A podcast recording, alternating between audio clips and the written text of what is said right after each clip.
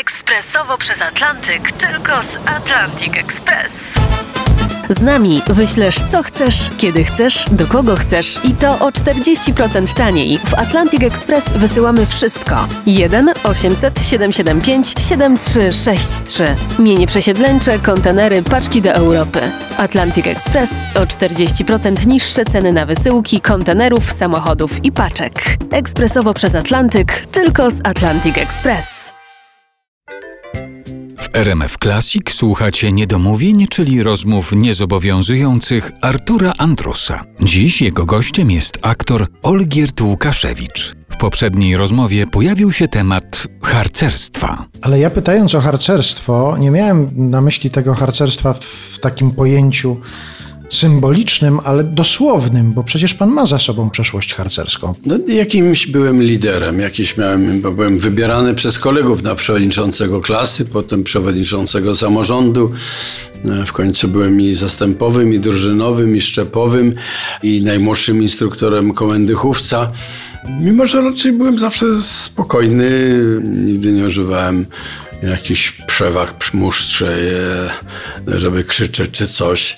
Do tego stopnia, że prowadziłem i byłem jednym z oczywiście z instruktorów kursów starszo-harcerskich i mnie słuchali koledzy, którzy niektórzy mieli już za sobą jakieś wyroki sądowe, dużo starsi ode mnie, a słuchali mnie. Mhm.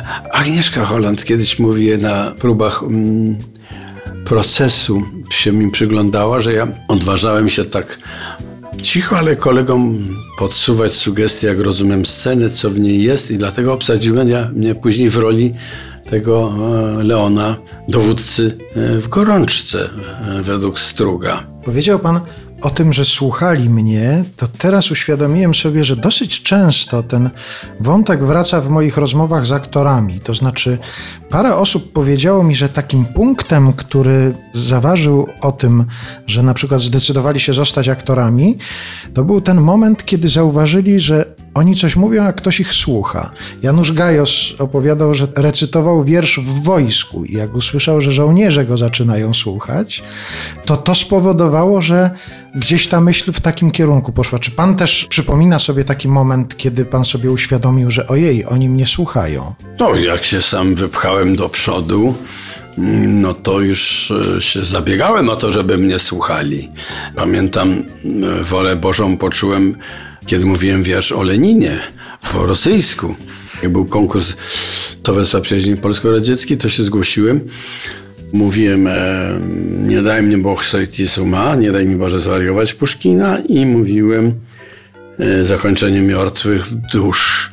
Ech, trojce, ptica, trojka, kto i wydumał ciebie. No to takie no, ciągoty jak Pamiętam, byłem członkiem komisji, no, studia aktorskie, tak? Byłem trzykrotny w takiej komisji.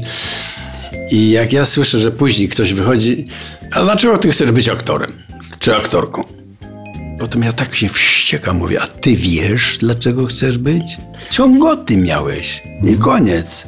Ciągnęło cię. I tak się trzyma ta zaraza. Doszukałem się też w pana biografii takiej informacji, że to się zaczęło też, może to nie był pierwszy etap, ale na pewno był taki, że był kabaret w pana życiu w Pałacu Młodzieży w Katowicach. Tak, był taki kabaret.